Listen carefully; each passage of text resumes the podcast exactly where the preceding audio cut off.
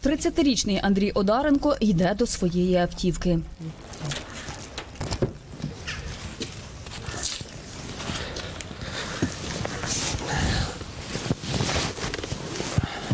Це його перше авто, яке чоловік придбав вже після поранення.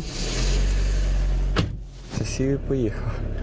Ну, лівою ногою навчився просто тормозити і все. Я ж в поліції до цього їздив на роботі на Пріусі і ем, на Міцубісі е, теж гібриді на автоматі їздив. І все.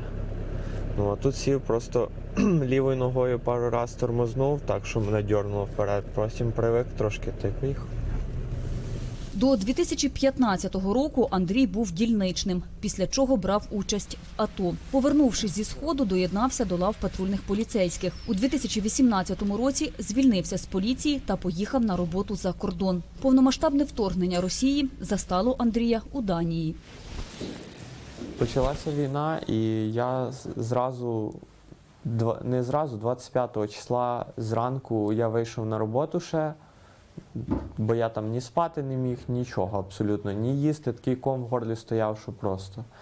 І я плюнув та й кажу, ні, я не буду тут сидіти, та й поїхав. Повернувся сюди, там ще двоє хлопців поверталося. Після повернення з Данії до війська Андрій потрапив не одразу. Військові частини відмовляли. Зрештою, він вступив до Хмельницької територіальної оборони, з якою вирушив на схід. Ми були в селах на трасі Ізюм-Славянськ. От, е, е, в село Богородичне називалося, ми були в лісі там. І перед нами от стояли вагнера якраз.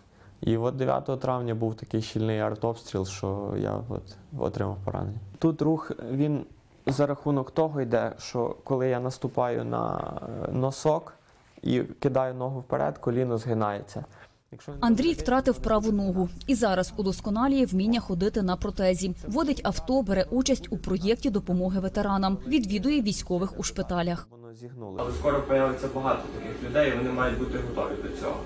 Я прийняв рішення ходити, приносити користь, хоча б раз в тиждень приходити до хлопців, е, пояснювати, що їх чекає, і що життя просто змінилося, не закінчилося.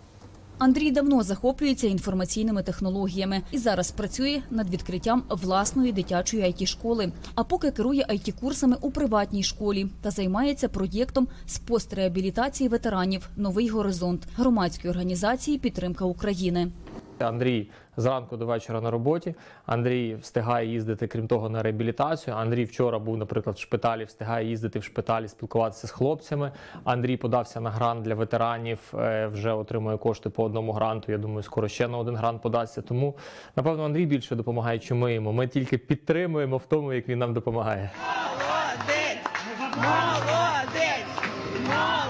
Бути зайнятим, каже Андрій, найефективніші ліки. Важлива також підтримка рідних та друзів. Ну що думаєте, що я після поранення не думав, що кінець? Ну та думав. Дуже багато залежить від підтримки е, ро- ро- родичів, ну, сім'ї, точніше. Ну там е, в мене там мама, дівчина е, і там родина з маминої сторони. Він багато зробив для мене. Чому мені так здається? Тому що в нас зараз трошки інші герої. Якщо раніше в нас в дитинстві були герої з телесеріалів або з якихось кінофільмів, то зараз в нас героїв кожного є. Це військові, які повертаються на з фронту або на фронті. Історія каже, найкраще Розуміння та підтримки від усіх, каже Андрій, чекати не варто. Є люди, які кажуть, що типу, ну що я, ну, ну он дурачок ногу втратив, а міг собі там за кордоном сидіти, жити, ні про що не думати. Ну є і таке. Ну і отак сказали там одні з самих близьких моїх друзів. Але ну, мені все одно, я чесний перед самим собою. От і все, мені не соромно ні за що. Найбільше Андрій хоче, аби закінчилася війна, і мріє, щоб молодь, як він свого часу, не виїжджала на роботу за кордон. Саме за таку Україну, де добре жити усім, каже чоловік. Він і воював.